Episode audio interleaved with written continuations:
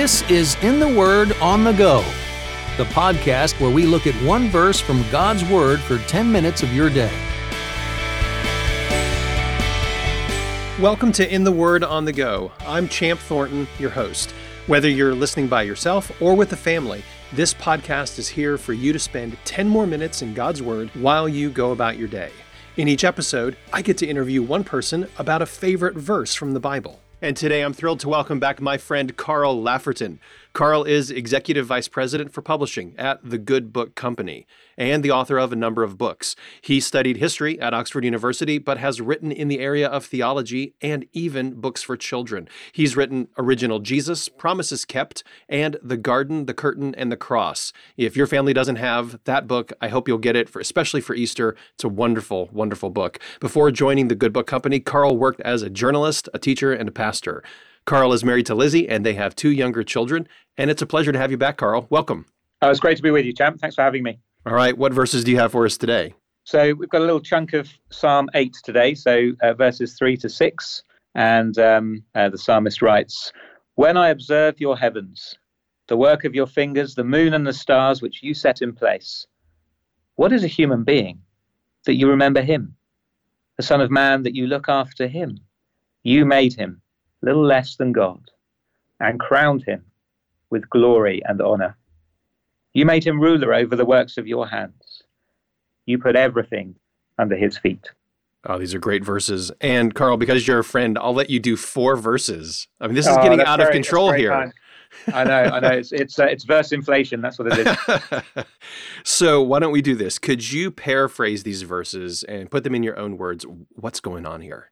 Sure. Well, um, so I was uh, reading a book recently, um, uh, published by the Good Book Company, but I didn't edit it, so I think I'm allowed to uh, give a give a plug for it. Um, uh, called "Be True to Yourself" by Matt Fuller, and he had he, he, discusses this psalm in one of the chapters, and he has this phrase which I think encapsulates it, and is the reason that I wanted to uh, choose this hmm. uh, passage for this podcast um, because it's really stuck with me and, and resonated with me, and I recall it often. And he simply says this: "We are not God, but we do wear crowns."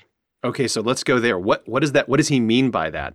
So uh, his point is that we are not our own creator, and so uh, in terms of defining who we are and what we're here for and what reality is, we don't get to do that mm-hmm. because uh, we did not put the moon and the stars in their place, and we did not create ourselves. And we need to remember who we're not. We are not God. Are we tempted to think we're God? Uh, we're, we're tempted all the time. Uh, we don't maybe think of it like that, but every time I decide that I know best in this world, I am effectively trying to clamber onto God's throne. Hmm. And every time I trust my feelings or indeed my reason uh, to tell me what is truth without regard to what the scriptures say, then I'm allowing my feelings or my reason to be my authority, hmm. and that is God's place.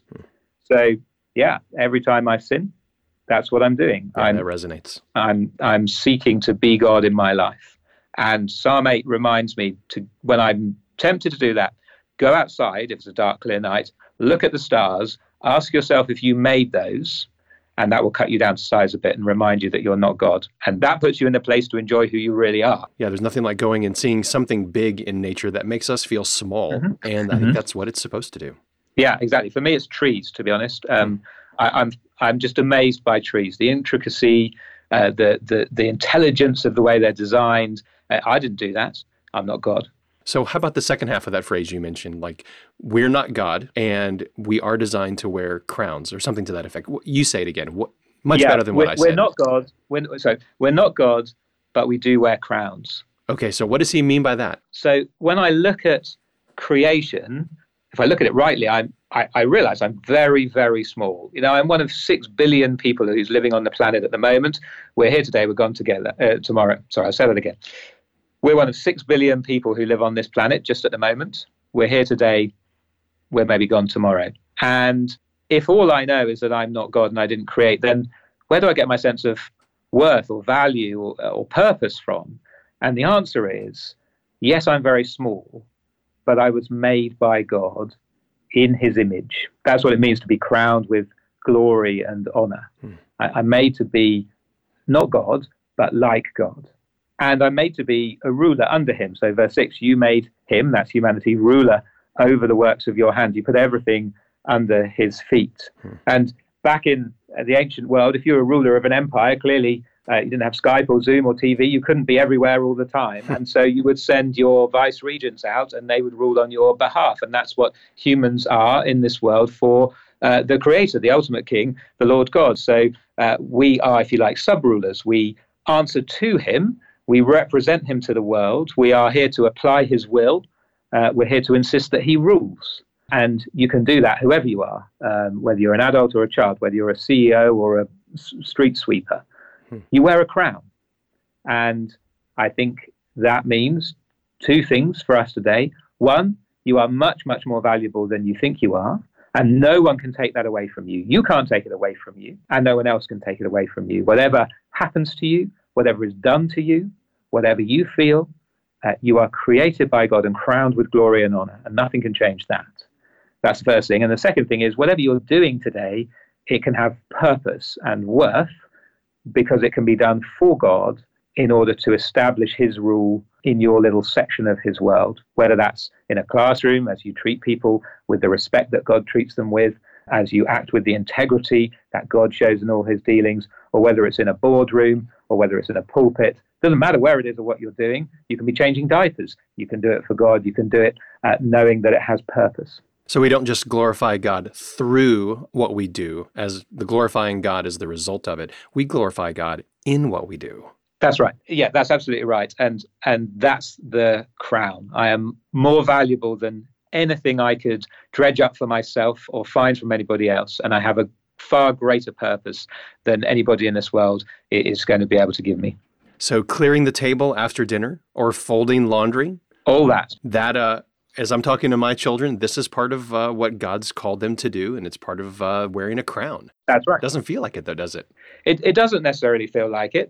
And that's a combination of uh, my sin and this world, I guess. So uh, my sinfulness rather tells me that really I, I should be God and everybody else should serve me.